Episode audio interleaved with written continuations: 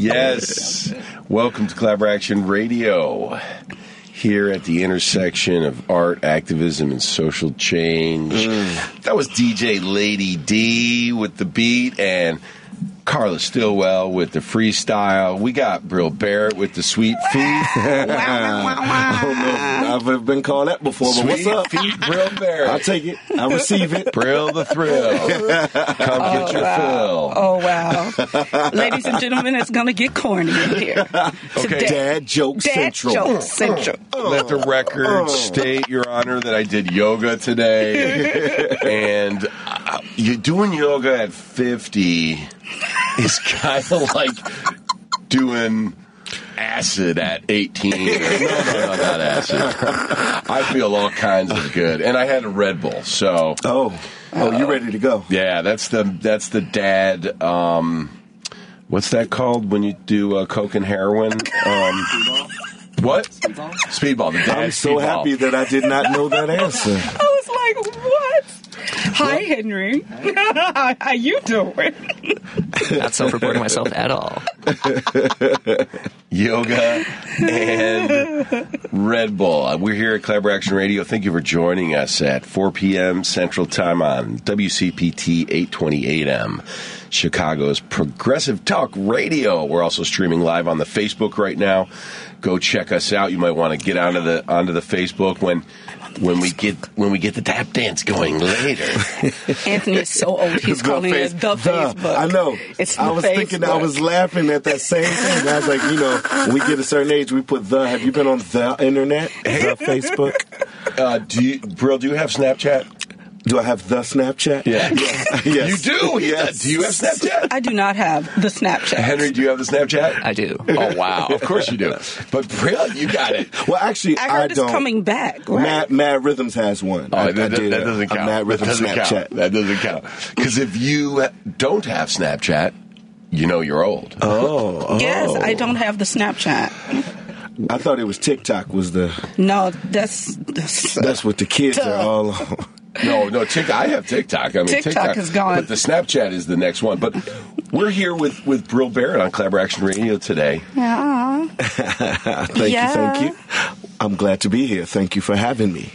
Uh, Chicago mainstay, tap dance, er, teacher, mentor, um, artistic director of Mad Rhythms. That's right. That's right. and um, just you know um, one of the coolest nicest guys i've ever met considering he has a superhuman artistic talent um, you, you, give, me- give me something give me something i like this guy I like that. he's a great guy uh, and, and and carla and i happen to both know brill separately From mm-hmm. different directions. and maybe maybe we'll play the three degrees of Carla Brill and Anthony later. Yeah. And we'll see if we can each name somebody that all three of us know. Okay. And then and then see who who who drops out first. Okay. Okay. We're oh, your Oh, wow. Yeah. I think. I think Because I don't even remember when I met Brill. It's been so long. that's don't- true. I don't, remember, when I met you either. No, I just known you for like uh, 30 yeah, years. I feel like I've known you a long time. But the three of us kind of know a lot of people in the city. This is true. This is true. yes, yes, yes. and we are kind of, you know, uh, hardcore but happy people. You know? so I got a feeling we know the other hardcore happy people. I like that hardcore but happy. You know what I mean? yes. Like, cause, cause, um, it's like, have you ever been in a room where everybody's wearing black and you're wearing colorful clothes? Yeah. Yes. That happens. and, and I was like, and I'm like, ah, I should have wore, wore all black today. And they're like, no, I got my purple on, you know, and my yellow and my pink. Hey, listen, y'all. Collaboraction Radio is sponsored by the Joseph and Bessie Feinberg Foundation and donors and members like you. Mm-hmm. So before we get going, I want you all to email radio at collaboraction.org or go to our website at www.collaboraction.org to learn more. And today's episode of Collaboraction Radio is sponsored by AV Chicago, Chicago's leading provider of AV, AV production and event management services, and Ethos Collective. Ethos Event Collective is a purpose driven destination and event management company that seeks to become a trusted strategic ally to your business. Yes, yours. As they create authentic experiences that align with your goals, delight your audiences, and generate impactful outcomes. www.ethoseventcollective.com. Okay, you say it. Plugs, plugs, plugs. I got the plug. Hey. what else is going on in Collabor World, Anthony Moseley? Uh, we just announced the premiere screening of our new f- film in 4K. We um, we filmed the uh, final performance of Trial in the Delta: The Murder of Emmett Till, our adaptation of the once missing trial transcript at its at the DuSable Museum last February 17th, and we have edited that and turned it into a, a 95 minute um, digital cinema experience, and we're going to be premiering it at the Wayfarer Theaters in Highland Park on Nice. February 22nd. Um, so we're going to be in the movie theater, and um, it's really cool because you know we used to um, do this magical work, and then it would just disappear, except in people's minds. Yep. and like the the the the pantheons of content that that is just that we know about. And nobody else knows except the people in the room when it happened. Mm-hmm. In Chicago theater and performing art scene, I mean that there's it, there's something magical about ephemera and things that disappear, but this piece needs to be shared. And so we're just really excited that we were able to capture it, film it, edit it, and we're going to be screening it. So come on up to Highland Park. Brill, did you see uh, Trial in the Delta? I did not see it yet. Well, if you can make it on the 22nd, let us know. Okay. And um, uh, Henry, you, you should come too if you uh, if you're not here in the in the station. My dungeon. In the box. Who needs sunblock when you're stuck in the station? Literally, no windows. Vampire. In before the sun is out, out before this, out after the sun's down. You're a, you're a, you're a happy vampire. I, I- yeah, literally. So that's going on. Um, and then this week, we're going to announce the auditions for uh, The Light, our youth program, where young people get paid $18 an hour to train and develop and learn how to inspire social change through their work, and then they create work, and then they perform it around the city. And um, it's really exciting. We're going to have auditions in early, late February, early March in South Shore at the Gary Comer Youth Center, in Ukrainian Village at ChiArts, at the Kehrein Center for the Arts in Austin West Side. What's all and at the Kimball Art Center in Humboldt Park. So if you know any young people, send them to collaboraction.org forward slash the hyphen light and have them check it out. I mean, sure, they could go make um, cupcakes at the mall or pour some Dairy Queen ice cream, uh, but or they can go get paid to make art. Um, so those are two things going on with Collaboraction right now. And um, there are three Chicago celebrities in this room. Pick up the latest issue of Newcity magazine, the January issue. All three of us are Yeah. featured artists.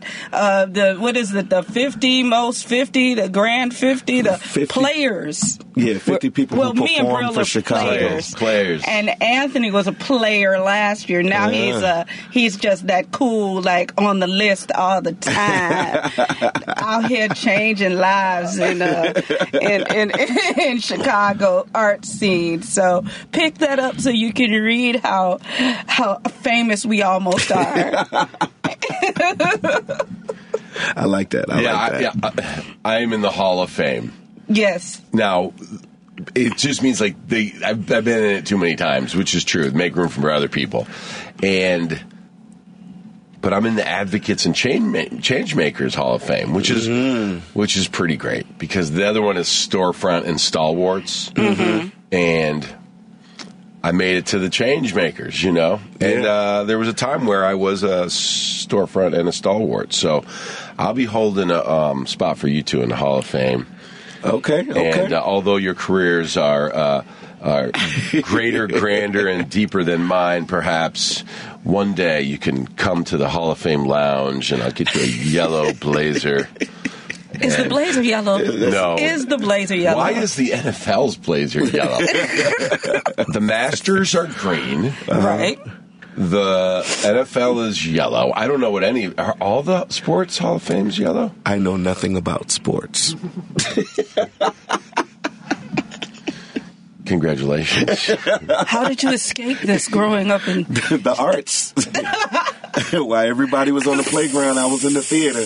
They had to drag me out of there. Uh, and also, yeah, if y'all, uh, shameless plug, shameless plug, if you are in the Lincoln Park area tonight, or any weekend, Thursday through Sunday, uh, until March 3rd, please come and see the remounts of one of my greatest accomplishments as a playwright, Tad in Fifth City, with MPAACT Theater at the Greenhouse Theater Center. Tickets are on sale now. We are in previews um, Thursdays through Saturdays at um, 8 p.m. and Sundays at 3.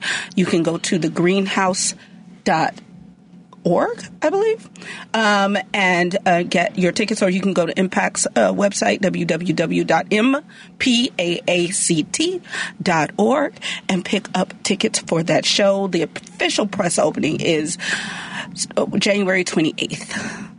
Congratulations. Thank you. 14 years. Come the show man. has come back after 14 years, so that's dope. And you know, if if if you want to join Collaboraction, we're putting together a crew to go to the show on February fifteenth. and Oron Kenyatta Marshall, who is um, the pl- poet that I ado- adapted his poetry to um, for the show, um, is going to be on the station with us on um, the 10th of February, and, and then he still will be in town from Maui because he lives fancy like that, and he will be at the show the night that Collaboraction is there um, doing talkback. Uh, we're gonna have to make that a Mad Rhythms night too, and have I'll bring all the Southside folk. Yes, because I know you did. We that's where we met. It was an MPAACT thing years ago, but yeah, okay, okay, okay. that's See, what it had to be. Or the hot house. ooh, ooh, I forgot about the hot house. That's right. I, they had a beautiful wooden stage. I remember that like no other. It might have been hot house. That, oh, that's great. He's going to be in town. I look. I can't wait to meet him. Oh, you, it, it is it is a treat. Um, Oron Kenyatta Marshall is an amazing human, army vet, world traveler, scholar, poet, and uh, has some. Uh, Affiliations on the west side with the black and the gold. And, if you um, know, you know. And uh, take a moment also um, to listen to last week's podcast if you get a chance. We had Pugs Adams on. Um, and Pugs is is uh, a multi hyphenate. Do you know Pugs Adams? I don't. Pugs is uh, he's a musician, um, visual artist, uh, sculptor. He's one of the founders of Englewood's Art Ar- Englewood Arts Collective. Okay. And um, what's the movie about the graffiti artist that was shot in Chicago? Uh, it might have the word light in it. Uh, light it up? Is that what it is? Is light it up about a? Uh, I think it is. Um, light it up was a movie that came out in '99. Um, it featured um, Babyface. Oh, Babyface and Tracy Edmonds produced it. and do you know what? I'm, oh, Usher was in it. I was about to say, so did anybody get paid? Oh, Forest Whitaker. You know this movie, right, Carla? Uh, 99 was a year that I was not paying attention to things. Uh, I was dealing, I was not paying attention Do you to know life. it? Rosario Dawson, Forest Whitaker. it, it does ring a bell. It, it is based on a graffiti artist, and, and Pugs was the. Wait, Usher was in it. Yeah. like playing a high schooler or Yes, something like that. Yes. Yes, I do remember It, that. it was Okay. shot in Chicago, and uh, it was based on on pugs. And then they hired him to actually do the graffiti in, in the movie. It was about a graffiti artist. Um, but anyways, we're here with Brill Barrett, a dedicated tap dancer whose mission is pres- to preserve and promote tap dance as a percussive art form, foster respect and admiration for the history and culture of tap, and continuously create opportunities for the art form and its practitioners. Brill is the founder of Mad Rhythms, MAD, Making a Difference Dancing. He's the director of the Chicago Tap Summit, founder of the Mad Rhythms Tap Academy. His performance opportunities include Riverdance, Tap Dance Kid, Derick Grant, Aaron Tolson's Imagine Tap, the Kennedy Center, the, the Democratic National Convention, the last time. Now it's coming back. and and he's and he's done stuff with Collaboraction, and we're and we're this this um, he, we're we're at the at the top of the of the tap dance uh, mountain here with Brill Barrett, and it's an honor to have you on the show. Oh, thank you. It's an honor to be here. So you te- you the Democratic National Convention, tell us about that. I I don't even remember fully. Uh, we were young, and I was in. Uh, uh, me and my cousin used to dance together, and we had a group called Stepping Out. That was our first tap group, mm-hmm. and we got invited to perform at one of the events for the Democratic National Convention when it was here, and that, I don't remember a lot about it because I was probably ten or eleven or twelve somewhere around there, but yeah, we did it. Bro, I I like to ask people what is their origin story. What is your what? where, like in the Marvel movie of your life, how did we get a Brill? Like, what happened? What spider bit you to make you do this tap? It was a, it was an old school spike. like, It wasn't a spider. It was roaches. And, no, I'm just. um, no, I, I'm born and raised on the west side. North Lawndale is where I grew up. Um, BBF, the the Better Boys Foundation, what it was called then. It was the it was the community, the neighborhood community center. And my mom, as soon as me and all my cousins who lived in the same house on uh, we, I grew up on 18th and Millard. As soon as I was old enough to to to get in trouble, my mom was like, "No, we're gonna send you somewhere, so you don't be out here in these streets getting in trouble." And so me and my cousins, we used to all go to BBF after school on the weekends and every holiday we were at BBF in that community center. And they had the Lamont Zeno Theater. So the way it's different now, but the way the building used to be made, it was a skinny three-story building. On one side was three play or, or three like um, the jungle gym for the little kids, the softball mound where they hit it off the wall, and then the basketball hoops. Those were the three sports like mini playgrounds on the, on this side, and on the left side was the theater. So when I first went there, all my cousins went to the right then I went to the left. so that's why when I say I don't know much about sports, I mean, I played football a little bit in high school, but even that was not my thing. The theater and entertainment and the arts have always been my thing. And so growing up on the west side, going to that place, pretty much living there, um, I took everything, like most kids, everything they offered, I took. Every dance class, every type of dance, acting classes, vocal classes, like whatever it was there, they offered it, I took it. Um, but tap was the thing that kind of spoke to me. And I just remember as I got older, I started letting things fall by the wayside so that I could really get into tap. Tap was the thing I knew. I've known since the first time I tapped that I was going to do it for the rest of my life. I mm-hmm. didn't I didn't know what that meant or how it would play out, mm-hmm. but I just knew I couldn't immediately I knew tap was going to be with me forever. I, I had the same experience as a ten year old with theater. See, see First theater you know class, it. I was like, oh, oh, this this is my thing. This is my jam. Yeah. And for me, it was ice cream. Look at this. This is these are the jokes you get from these late in life artists. that, That was- didn't sacrifice that their was- jump rope years. I was like, to for, theater. for, for the rest of my life, you will be a part of it. And then I got my 10,000 hours, and I became a master. of ice cream. Go creamologist. No, if you so will. the story is that my, you know, my father grew up in the uh, South Pacific in one of the Marshall Islands Mm. on a on a missile base because my grandfather was Army Corps of Engineer. Wow. And so it, certain things were free in the store because you were basically on an army base, Uh-huh. and milk and ice cream were free. Oh, So like at the end of the day, and it was like, and, and it was like getting calcium was also kind of a thing on the island. Uh-huh. And so like my dad and his brother would be like allowed to like eat like a a pint of ice cream after like they, he talked about eating like a gallon of ice cream when he was like in high school. After they had football practice with the eight Wow. eight players they had on the team. so you're part ice cream, is what you're saying. exactly. It's it's in your DNA. exactly. You are vanilla, bro. You have performed. I didn't mean to throw the joke while you were drinking the water. I That was- almost that lost was this rude. water over all rude. this electrical equipment. I'm so sorry.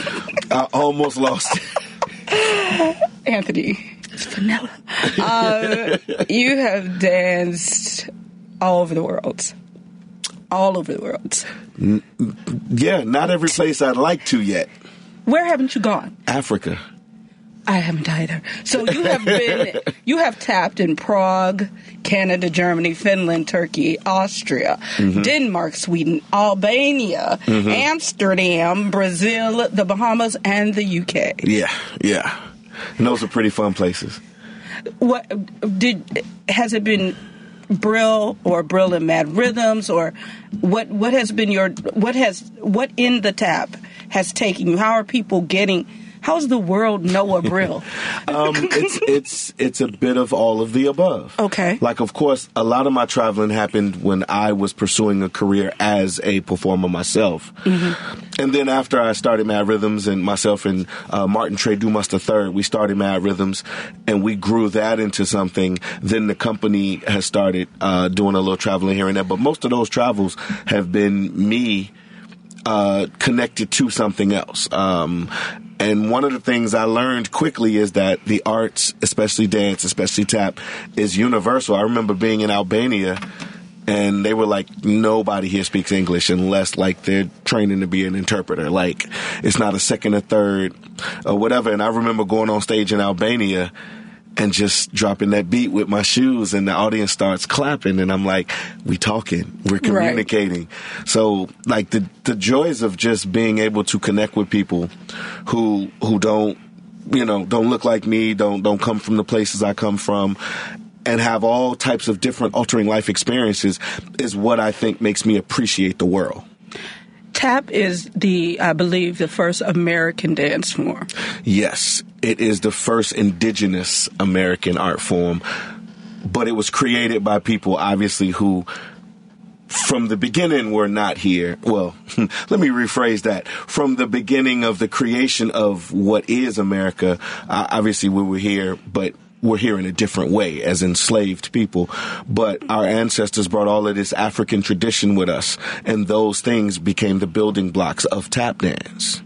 And so tap dance was created by our ancestors here as a way, you know, um, if you if you start going into history and you talk about plantations and the taking of the drums and the and the um, uh, the different codes that were created to, you know, one of the things they realized is we communicated.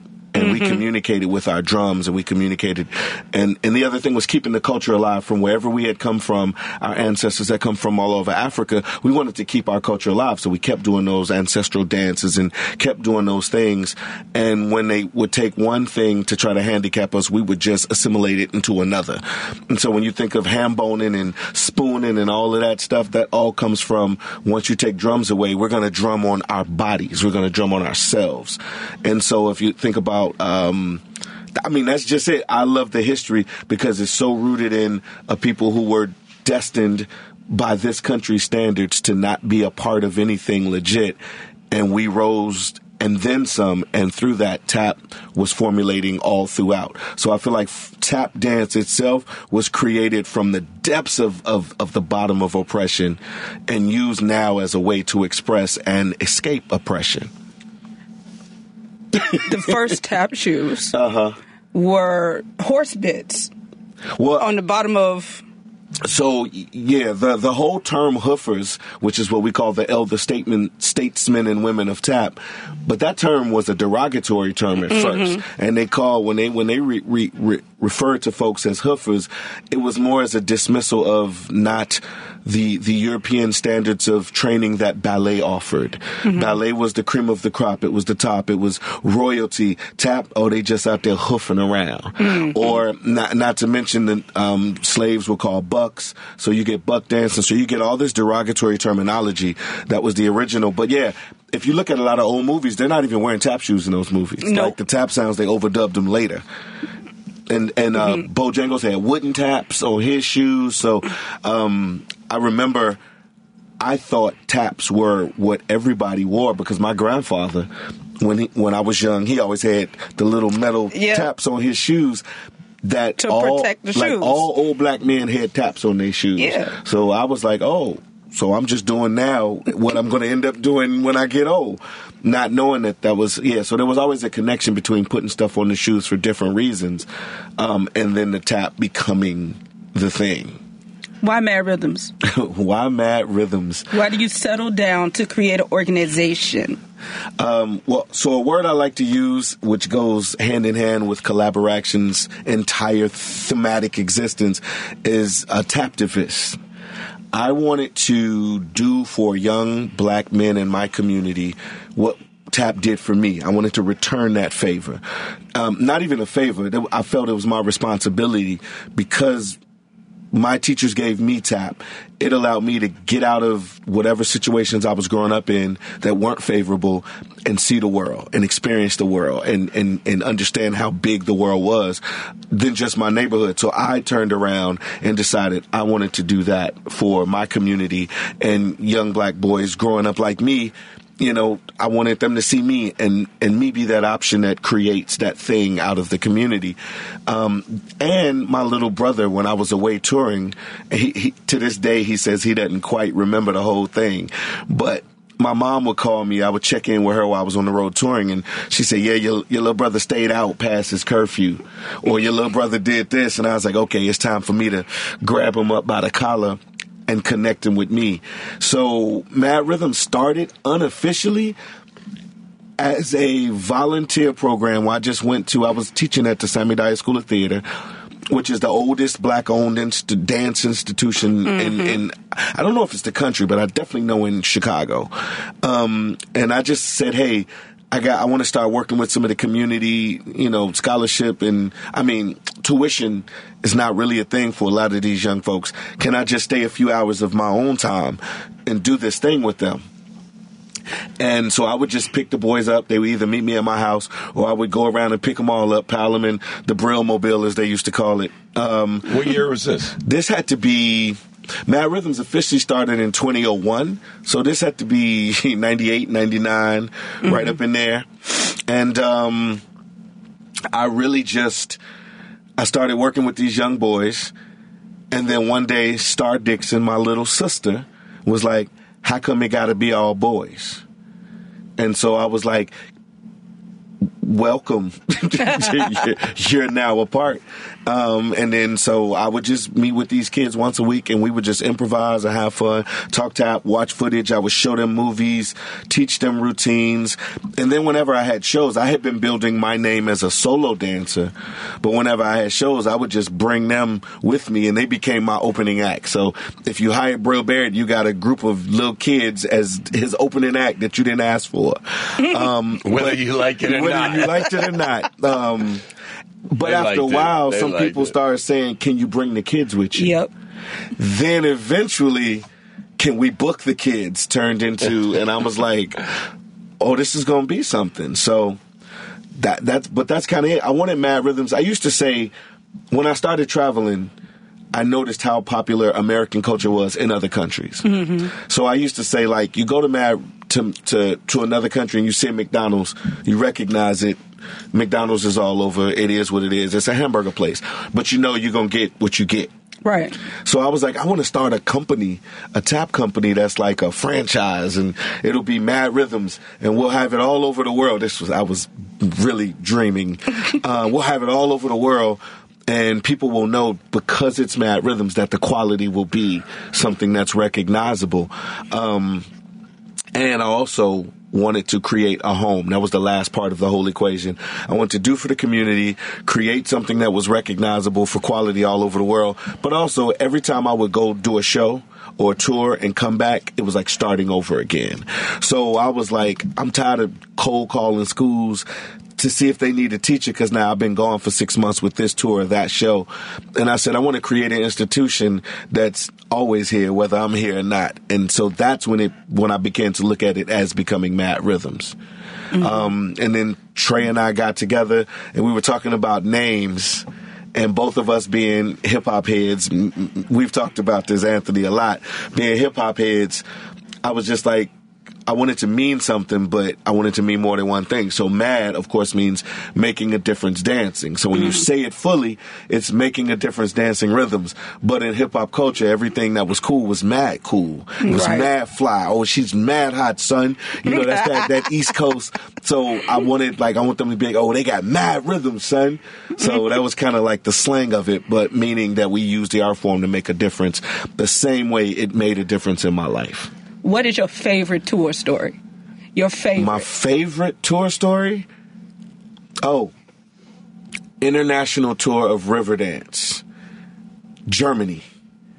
Like most people, I knew nothing about Germany but what we saw on TV or read in history. Mm-hmm. So Hitler, Nazis, Germany, that's my reference. They're like, we're going to Germany. First stop, Berlin. And first stop, first night, Hitler's birthday. Excuse me. So I was like, I'm not coming out of my room ever while we're in Germany because from what I know, Hitler's not a nice guy or wasn't. But of course, the cast of Riverdance could outdrink anybody. I'm, I'm not playing into Irish stereotypes, but I am at the same time. Um, and Our so Irish tap dance stereotype. oh my God. But so they went out to the clubs and they had a ball, and I'm in the room being scared. And I'm like, okay. So, you know, next day we had whatever stage call and we got rides to the show, but all in all, I fell in love with Berlin. Berlin was like New York, but just in Germany. Mm-hmm. And I was like, see, this is why people should travel. This is why we should learn about other cultures and other things in school other than just history, because I came here with stupid ideas about a place and then ended up falling in love with it and having a great time there. And I love Germany. I mean, I I, do too. literally partied. Berlin was, yeah, we got it cracking. I couldn't do that. I couldn't keep up that kind of schedule nowadays. I had to take naps.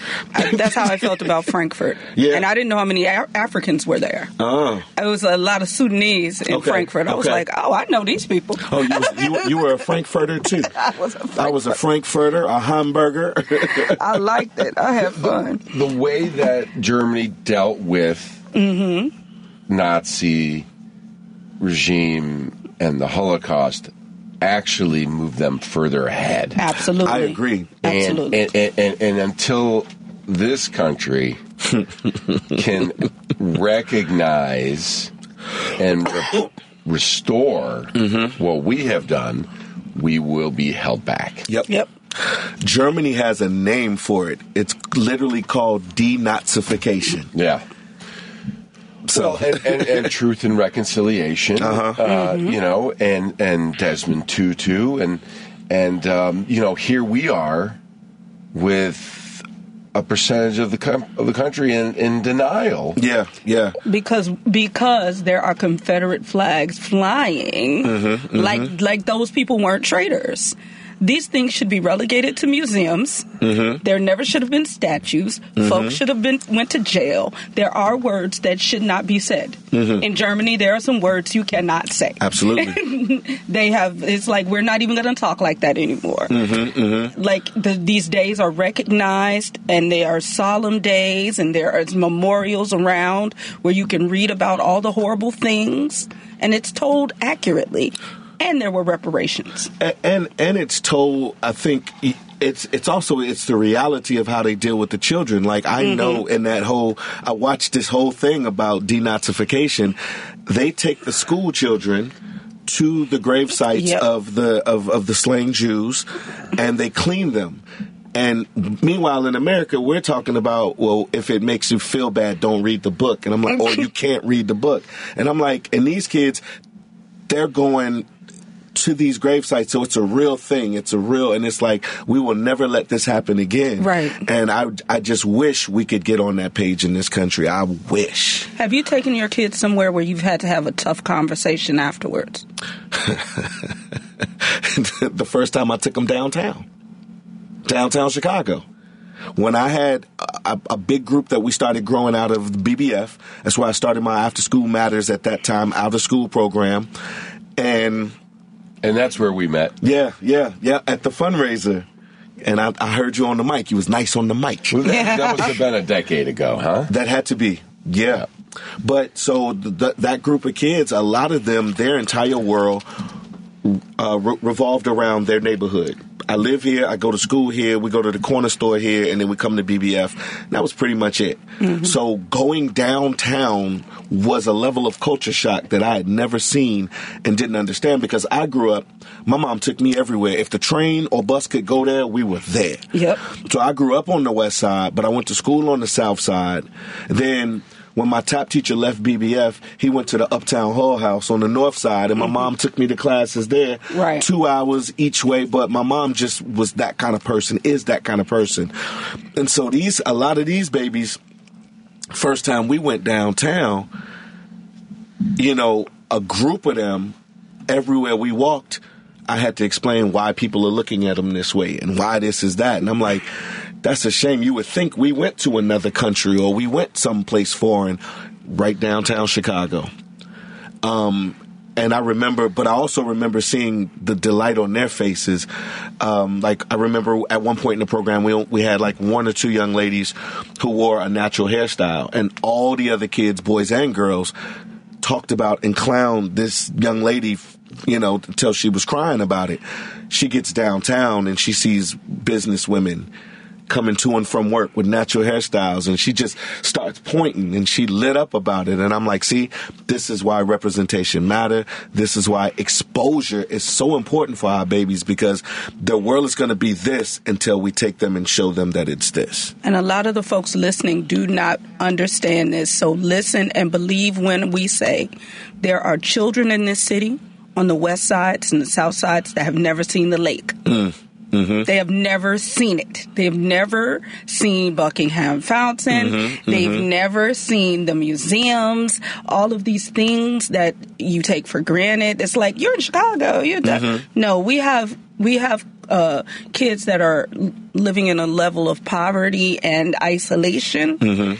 In this very rich, wealthy, cultural city, that Absolutely. is ab- actually shameful. yeah. They have never been on an escalator. Mm, mm. No, But you know, I'm excited about what Mayor Johnson that he is doing the initiative that he said he would do to improve our neighborhood schools and Yes. stop the um, you know the inequity of resources in in our education system. It's it's pretty amazing.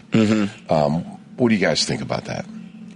Well, I mean, I think it's it's, it's, it's Where did you it's, go to high school? It's beyond time. I went to Lane Tech.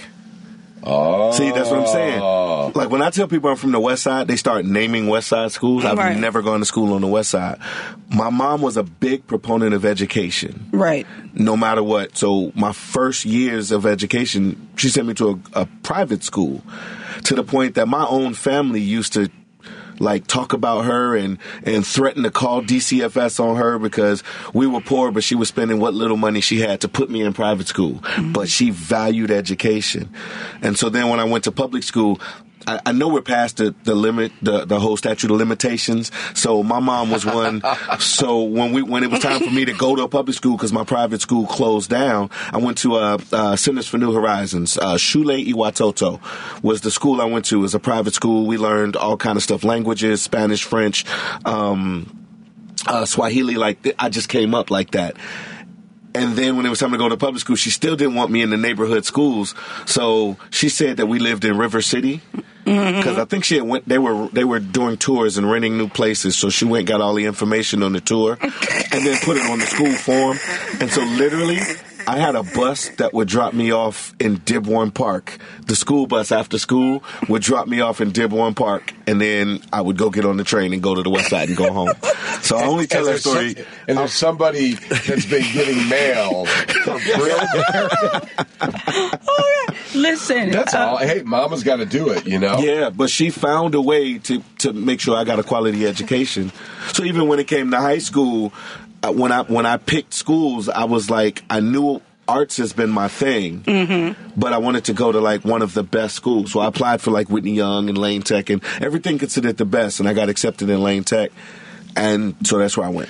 What year did you graduate from high school? Ninety three. Oh. You're a youngin. Oh, he's coming. He's just coming up on 600 months. Yeah, just, oh, I'm, just I'm now. mad that you know how many months it is. It's it's because of me. I did the math. Oh, did you do the I math? I do the math Wow. every year. This year I'll be 612 months old. Wow. yeah, yeah. I'm still. I'm 605 right now. Six hundred and five. Yeah. She's like 600. Oh, Uh, yeah, I'll be 600. and- Uh, I'm 610. Yeah. So that, yeah. So, So that, in, when did Tonika uh, go to Lane Tech? Tonika. Uh, Tonika Lewis Johnson. Do you know her? I know that name. Yes, She must be a couple years after but that you. was Co- Coach Johnson's daughter, maybe. Well, no, No. Uh, t- uh, she's one of the co-founders of Englewood Arts Collective, a photographer and visual artist who really has changed the way people are are looking at segregation in the city with her Folded Map Oh, project. the Folded Map project. Yes. Yeah, yeah, yeah, yeah. I met her at a Collaboraction function. she, she, she went to Lane Tech, and she had to go to great lengths to get her son, uh, you know, into Lane Tech, and, and, and and she got him in. I think her daughter went there as well, and you know, it shouldn't be such a gauntlet to get a great get education. great education. It's just like okay, let's just you know pretend we don't live in Chicago. Mm-hmm. How do you fix all the problems in Chicago? Well, maybe it's a good idea if we made every school the best. Yeah, yeah. And every kid had everything they needed when they were in our schools, you Mm-hmm. know? And in 20 years from now, educated people that read books and and have dialogue and have things that they're passionate about are less likely to go hurt themselves and each other, Mm-hmm, you know? And I've talked about it a lot. My mother was the same way. We were not well. We were we were the anti-wealthy, and um, she paid for 13 years of Catholic school for four girls because her theory was. If I pay, if I front load this education, Uh-huh. you'll be able to take care of yourself. Uh-huh. So I'm going to pay for this private education. We, she would not let us go to the neighborhood schools. We were in South Shore. She was like, no, Mm-hmm. no. But and that's it. Neighborhood schools should be. It's, it's shouldn't we- be that. Yeah, we say neighborhood schools as if they aren't still part of CPS. Right. And so what you said rings so true. Like every school that's under the banner of this powerful organization should have the same resources poured into it. And then every neighborhood can produce from its coffers, you know, children like you say who want to do things and not have to go around to find an education. So, audience, because I don't want this opportunity to pass, we are going to do something radical here on Collaboraction Radio today. Um, I, I'm going to um, set the scene for you. It's January, January 20, today, 20th, 2024, in the year of our Lord. And we are going to have live tap dancing on the radio. What? What? Brill Barrett, ladies and gentlemen, is going to give us the sweet, sweet sounds of tap. Wait, we have to get the studio. This is crazy. Yeah, move that. I want to get on. We want to get on the video too. I did not trust that this was going to be a thing today. It's gonna be a thing. Anthony said it, and I was like, it's too radical, Anthony. It's too wild. And then Bro showed up. And so let's see if we can hear this.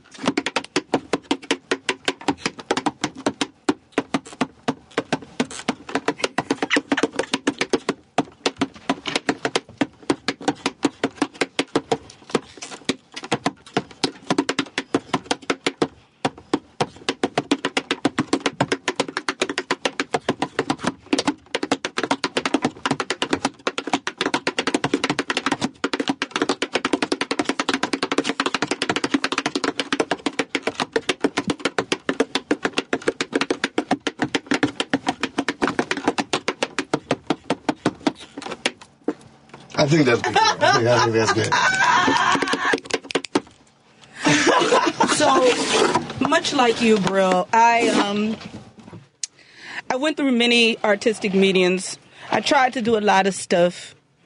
Um, one of the things, because I'm a pretty decent dancer back when my knees and stuff worked, uh, but I tried tap. Uh-huh. I and I um, at 12 years old got my first pair of tap shoes.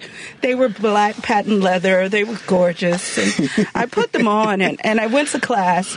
And they tried to teach me the shuffle ball change, and I did not have the the, the foot hand eye hip knee coordination, so I gave up tap after the first class. Oh, no. I was Oh, like, no. this is this is terrible. I'm supposed to be black and have rhythm, but my what my, what is it in my DNA? My my 11% European kicked in, and, and I can't do that thing you do. Well, let me apologize. that hoodoo that you do so Let, well. let me apologize for the first thing they tried to teach you being a shuffle ball change. First thing I teach is how to take one step and make music and rhythms with one step. Wow.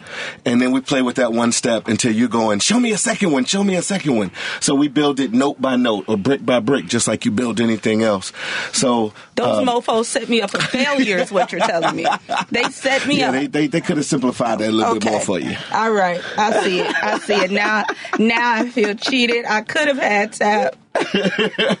But you still can. You still can. Uh, okay, so we'll talk to my knees. Okay, yeah, yeah, yeah. I, I, I'm, I'm glad to have a conference with your knees.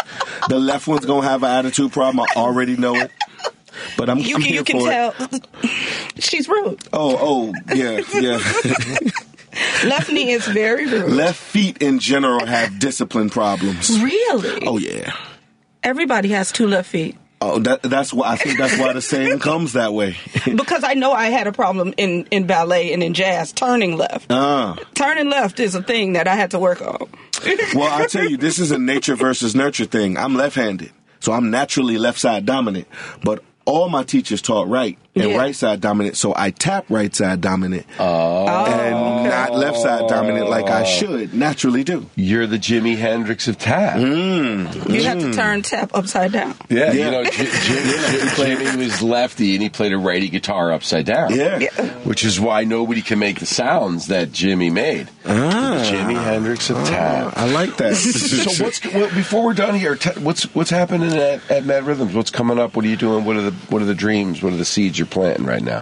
Well, uh, let's see. So my pandemic project was like when everybody was going virtual, I was thinking, what can I do to ensure that if we ever have another situation like this, that I'm not just stuck here by myself. So I took my office uh, inside of the Harold Washington Culture Center, and I turned it into. I built a podcast studio, like piece by piece. If I showed you pictures of like the first little board and the first, and now it's it's it's quite impressive to me.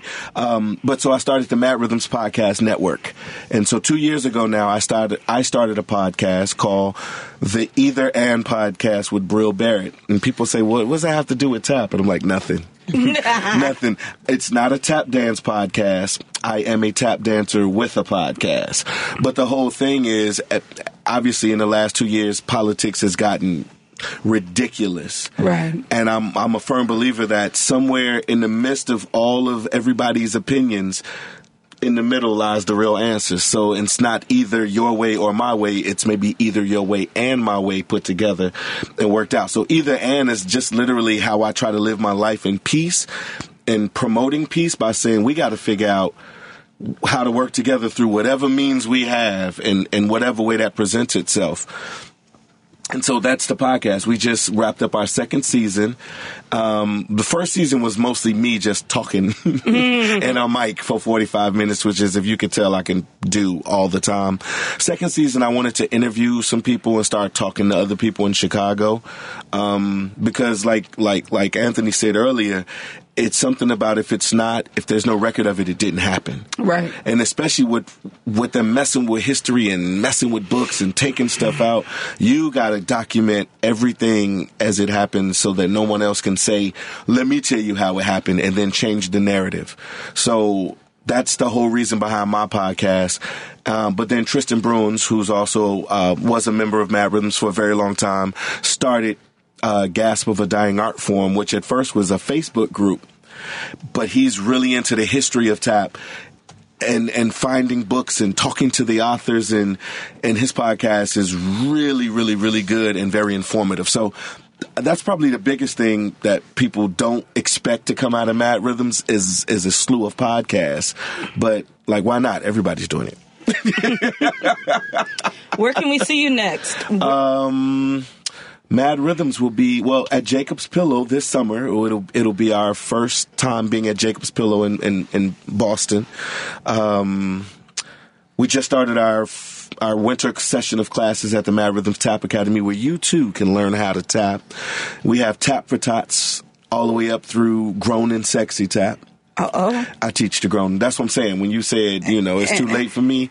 Once we talk to your knees, we get you in that grown and sexy class. Hey. Um, and and people always say, well, what's the difference? What's the grown and sexy? I say, well, there's no five year old next to you outdoing you, and you will not hear me go. Anywhere in that class, but, um, but that's kind of it. Uh, we're about to do a, a lot of performances and stuff for Black History Month Nice. um, and some schools, libraries, and so the calendar has been filling up with that. But pretty much, we're getting ready to take the whole company to Jacob's Pillow. and website. MaddRhythms.com, and that's mad with two D's. M A D D R H Y T H M S dot com. Bro, thank you. Thank you. Yay. Thank y'all for having me. For, for a few months, we've been like, we got to have Brill on. We got to have Brill on. And then, and then we saw you at the gala. And we're like, we got to have Brill on. Yeah, man, and congratulations again. I, I was inspired at you all's gala, man. I was inspired. I was like, wow, folks love them and support the work they do. That is a beautiful thing to witness. And so, my heart, I'm just, I'm happy for you all so much. Hey, Thank you we're so much. special to be, be be doing it together at the same time in the same city. Yeah, Let's, yeah. Let, us keep doing it. Let's that. keep doing it. Yes, Let's- crossing paths. Uh, what, what do you call that? Cross pollinating. Yes. Collaboraction Radio. We got a great show next week with Vasil Garvanliev from Macedonia. He was on Eurovision. And uh, he's got an incredible story to tell. And go back and check out some of the great podcasts we've had in the last couple months.